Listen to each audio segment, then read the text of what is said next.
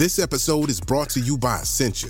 A better you starts with better hydration. Essentia is on a mission to inspire people to do what matters most. Their proprietary ionization process transforms water from any source into ionized alkaline water, providing water that's 99.9% pure with a pH of 9.5 or higher.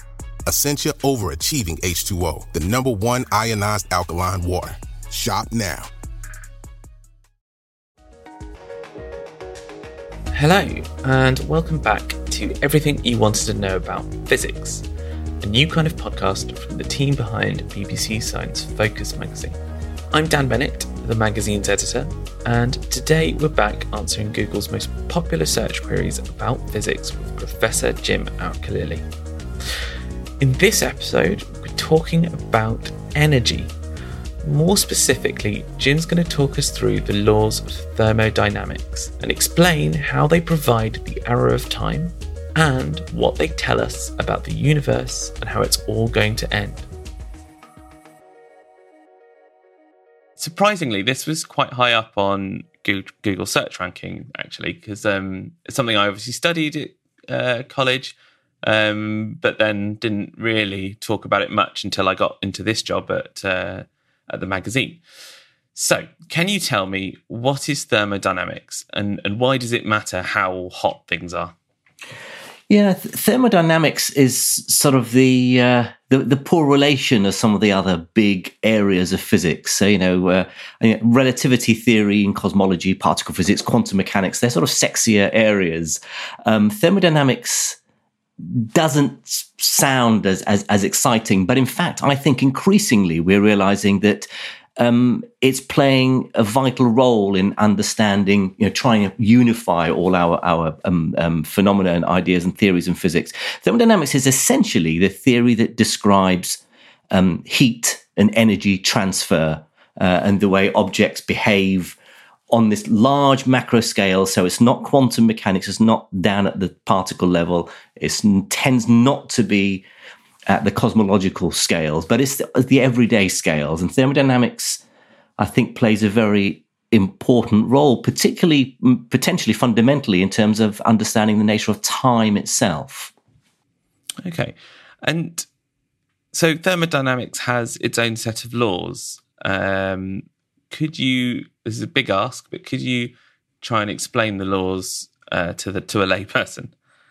Okay, so uh, yeah, so thermodynamics was developed in the late 19th century. Uh, people like Ludwig Boltzmann, um, um, Max Planck, and, and James Clerk Maxwell helped develop it, and it's and it's linked with um, uh, another area called statistical mechanics.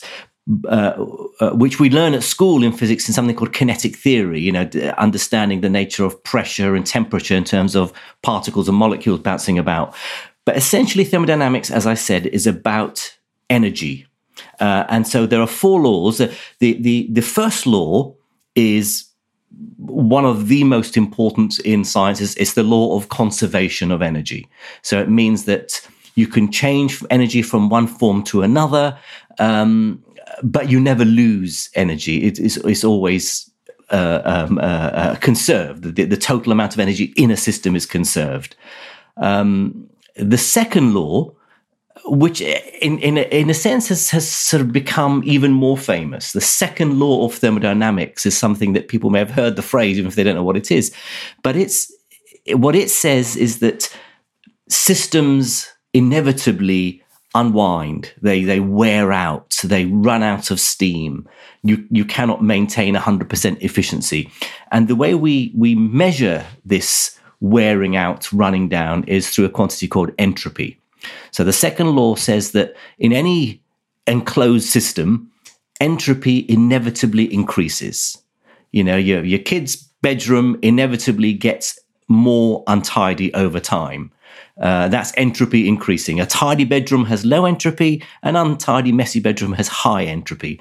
Um, and unless you do something to, to change it, so you sort of intervene to tidy up the bedroom, for example, then you can't stop this inexorable increase in entropy. And the whole universe uh, ha- has an entropy associated with it, which is also increasing. The third law uh, says that. Um, That's a bit more sort of um, obscure, but it says that entropy uh, gets less as you drop the temperature. So entropy goes down as a system gets colder and colder, and entropy goes to zero when the temperature is zero, which is sort of an interesting, you know, when everything is s- slowed down, down at the tiniest level, dropping temperature means calming things down. When everything is not moving at all at zero, absolute zero degrees, the, uh, the, third law says entropy is zero. And then it was discovered that there was a, a, fourth law that should have been put in, but actually it's a law that the others rely on. So rather than call it the fourth law of thermodynamics, it, it became known as the zeroth law of thermodynamics. And that is a really sort of basic one based on logic. And all it says is that um, it defines essentially the concept of temperature.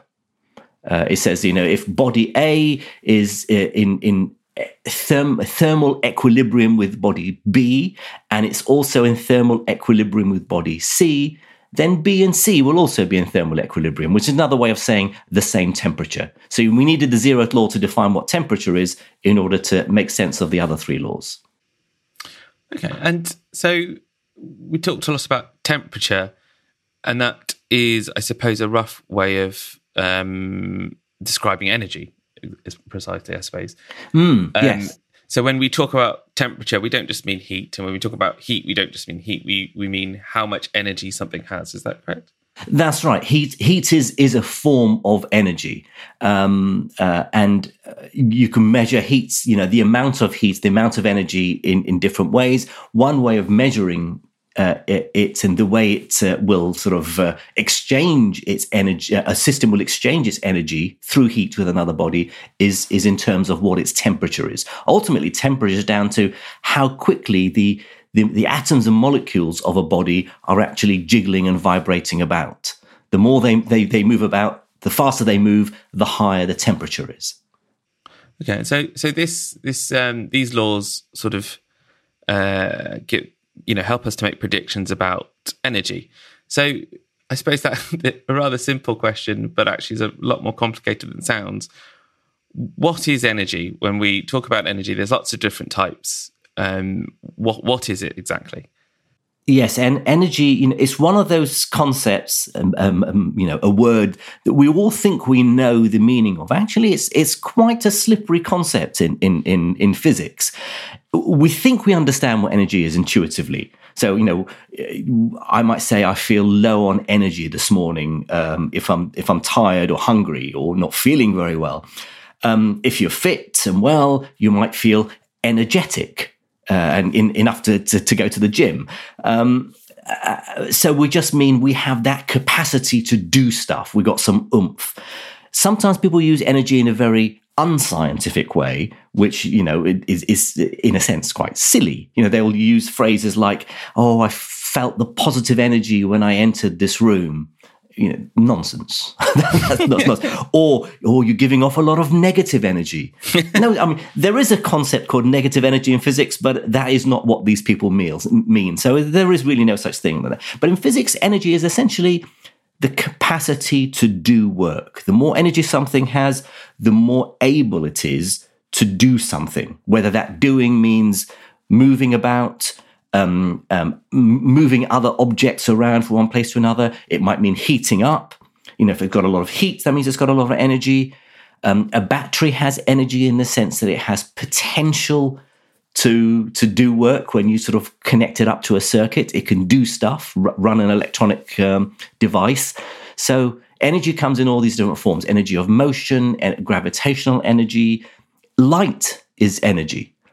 And at the quantum level, down at the tiniest scale, uh, energy really is is uh, um, composed of particles. So particles of energy, like the photon, the energy of uh, of the electromagnetic field. Uh, so all sorts of ways of describing energy. Uh, and then Einstein comes along and says energy and mass are interchangeable. So, um, so mass is like frozen energy. You can convert energy into matter. You can convert matter into energy, and we know we do this now in in, in experiments. Uh, and so, um, energy also have a has a gravitational field. You know, something with lots of energy will also have gr- a, a gravitational sort of attraction to it. It can pull stuff to it like matter can pull stuff to it. So there, that's that's a, a rather sort of convoluted way of trying to get across the concept of energy. I think that was pretty good for such a such a massive field in uh, a couple of minutes. Um, and so you you touched on it there, and you touched on it there a little bit before. So um, we have the key idea there of energy, and then a very important context concept um, that I think you get across really interestingly uh, in your book, and um, again with entropy, uh, it's quite highly searched for as well. Um, so could you just you know go back and take a moment to explain the idea of entropy? So um, entropy uh, is even more um, slippery a concept than than energy, in fact. But so at a very basic level, I would say entropy is a measure of how disordered a system is. So I, I, I use the example of of uh, um, a, a, a, child's um, uh, bedroom, for example, how how untidy it is as a measure of its, its entropy. Um, but another example is a pack of cards, a neatly ordered pack of cards into all all uh, all the different suits and and the num- and numbers running in in uh, in order is highly ordered, therefore low entropy. As you shuffle a pack of cards, you increase the entropy. Um, similarly, as an object loses energy, if you know you put a ball on top of a hill, it has potential energy, so the potential to do work. We talk about it as also as having lower entropy. So entropy is again it's a measure of the ability of something to do to do work. So a ball rolling down the hill increases its entropy, loses the capacity to do useful work. Um, entropy is now we're dis- discovering that actually might play a very fundamental role in helping us unify the laws of physics. So there are different kinds of entropy. One of uh, the areas of research that I'm interested in at the moment in, in quantum mechanics, in particular, an area called open quantum systems, which uh, describes how a quantum system, like a particle, interacts with its surroundings.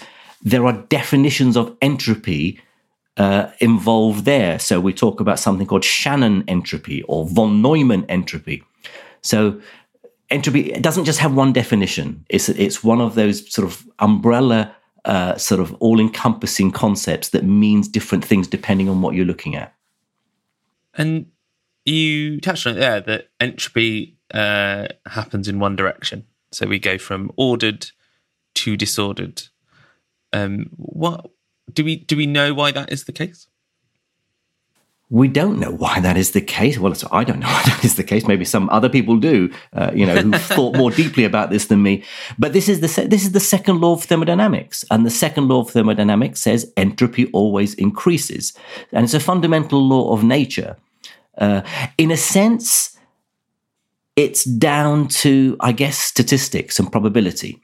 Imagine you have a um, a box uh, that's partitioned into two halves. In one half, you've got um, lots of hot air, and the other half, you've got cold air.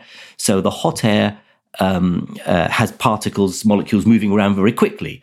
If you open a hole in the box and allow the particles to move backwards and forwards, inevitably they're going to start to mix. So the hot molecules will will move towards the, the the cold side, and the cold molecules move towards the hot side, and so it'll gradually reach thermal equilibrium. On the, on the, on the entropy, you know, the therm, second law of thermodynamics way of explaining it, we say it started off in lower entropy because it was highly ordered, divided up into hot and cold sections. But inevitably, it's statistically inevitable that it will mix.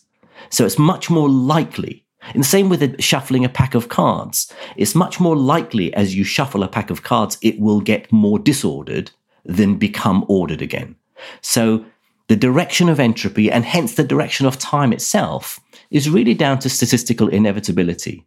But the, the lovely thing is, of course, it gives a direction to time from past to future, which the other laws of physics don't do. Quantum mechanics doesn't give us a past or a future. You can, you can run the, um, the equations of quantum mechanics forwards or backwards, and it doesn't make any difference. The second law tells us there's a past and a future. And we think that has a very fundamental role to play in unifying the laws of nature. So, so can you elaborate on that a little? Can you tell me uh, how how en- entropy gives us uh, a direction uh, for the arrow of time, and what that tells us, or could um, could hint at for uh, a unification theory uh, for physics? Yes, the the um, the traditional way of talking about unifying the laws of physics and and and uh, finding a theory of everything, you know, the equation that you can wear on your T-shirt, normally talks about unifying quantum mechanics and general relativity. So, quantum mechanics, the theory of the very small, and general relativity, Einstein's theory of, of the very large, and gravity. We think of it as unifying the forces of nature, whereas re- where relativity describes the force of gravity, and quantum mechanics can account for and explain the other three of the four forces of nature. But we tend not to use uh, uh, to to call upon thermodynamics and the second law and entropy in helping us with this unifying quest. I think my my my hunch is that we're going to need to bring thermodynamics into the fold as well if we ever go, are going to have a hope of unifying the laws of nature. And, and the nicest example as to why it's important is because of how it defines time. So, you know, we know so much about the universe and the workings of the, the laws of physics, but we still still don't really understand the nature of time. We have um, relativity theory, which tells us time is the fourth dimension it's a, it's a dimension, you know, it's, it's a, a, you know, like dimensions of space. We have quantum mechanics that tells us time is, is a number, a parameter. It's something you stick into your equation of equations of quantum mechanics, Schrodinger's equation, as it's known, uh, to uh, say if I know the state of a system now, I can crank the handle and work out what the states will be at some future time. But could equally crank the handle backwards and work out what it was in the past. So time goes backwards and forwards. It's just a number you plug in. Then you have thermodynamics, which says no, time isn't a dimension, it isn't a number, it's an arrow. It points from the past to the future. So these are three very different ways of looking at the meaning of time.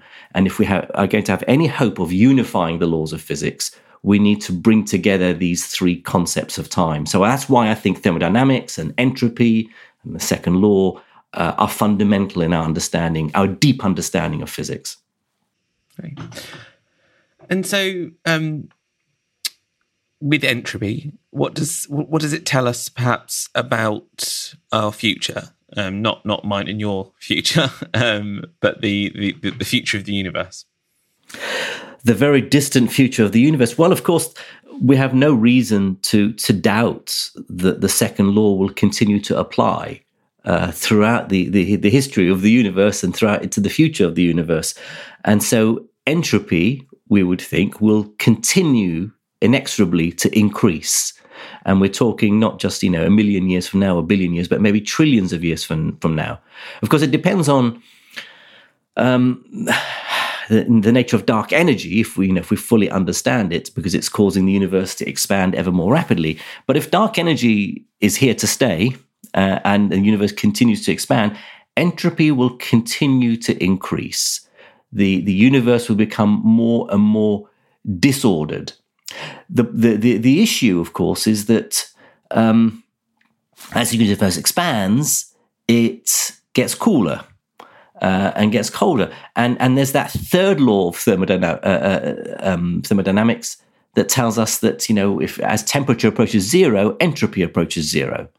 But at the same time, we have the second law telling us that in the distant future of the universe, entropy will increase.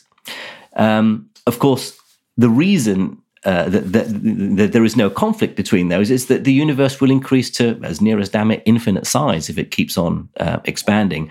Um, of course, stars and galaxies and planets, and certainly all life, will gradually decay, will gradually fragment, disintegrate. Matter may, may collapse into black holes, which will slowly evaporate away. In the end, nothing will be left, we think, other than just an, an infinite ocean of photons, thermal energy, just particles of light, just blowing around in empty space. And, and it would be a system which we would, in thermodynamics, we would call the universe therm, being in thermal equilibrium, which just means it's maximized its entropy. It's no good for anything. It has no information content. It just looks bleh, you know, everywhere in the universe. So often this is what we also call the heat death of the universe. Very, a very boring end where nothing can survive. There you go. I've cheered you up. Yeah, but better than now, I suppose. Um, so that brings me on quite nicely uh, to something I asked my team if they had any questions for you, and all the physics grads uh, had this one, strangely, uh, which I think I understand what they're getting at, but um, maybe you'll tell me. Which is where where do all the photons go? So I think by that they mean that you know we see all this light which uh, you know is is made up of photons and they bounce around. And as you as, as we talked about the laws of thermodynamics, um, they they stick around somewhere. So where where does it all go? Do you, do you mean where does it all go at the end of time? um, I suppose from now until then. I suppose. yeah, I think they mean from now until then. Well, um, one of the one of the difficulties in conceptualizing uh, photons that you know uh, lose energy is that a photon is a is a is a particle. Is is this you know we think of it as a lump, a discrete little dot in in in, in space. But if it's behaving like a wave, then it's also spread out. And as a photon travels through empty space and space is expanding, its wavelength increases. So you can't talk about a photon being in one place. It's it's a wave. It's stretched. Um, it's a really difficult concept. It's, it's uh, to imagine, you know, a photon. To talk about, you know, a photon having a definite color. Well, that is actually wrong in physics because color is associated with the frequency or the wavelength of the light uh, which is a wave like property. So if it's a spread out wave, it can't also be a point particle at the same time. This is Heisenberg's uncertainty principle in a sense. Um, and so as the universe expands and light travels around, light always travels at the same speed, the speed of light. But we, we have to stop thinking about photons as tiny little point particles zipping around in empty space and bumping into each other as the universe expands and and and uh, and cools ever further, the light becomes stretched to longer and longer and longer wavelengths. Uh, and so it's you know if something has a wavelength of of I don't know a kilometer uh, between two crests, you can't talk about it as being a, a tiny quantum particle at a little point in time. So, so it's it's almost impossible to try and visualize have those two pictures of what photons are are, are like at the same time, both particle and wave. Oh, so that's a great explanation. I did a lot better than uh, my colleagues. um, and then um, this brings me on to just one other um, that I, I, missed out. So uh, this was another one from the team. Um, so we have this idea of absolute zero, um, which is the the coldest uh, anything can be, which is an expression of its, its the amount of energy it has. Um, is is absolute zero essentially when nothing is moving? Is that is that a fair description? Yes, absolute zero uh, uh, uh temperature. If you think of temperature down at a fundamental level uh, uh, uh as vibrations of, of, of, particles, of molecules or atoms, or, or the particles that make them up, then when you drop something down to getting closer and closer to absolute zero, you're calming down their motion more and more. You're slowing them down until they're not moving.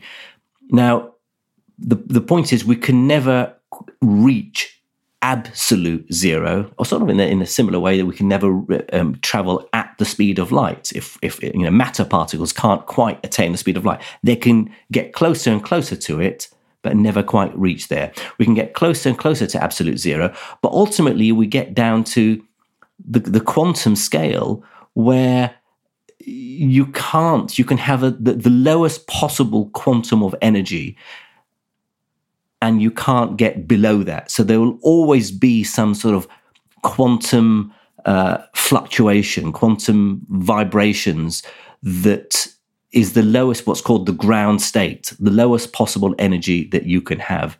Uh, and you can't get below it. You can never have absolute no motion, absolute zero. There's always a little bit of fuzziness thanks to quantum mechanics. Wow, brilliant.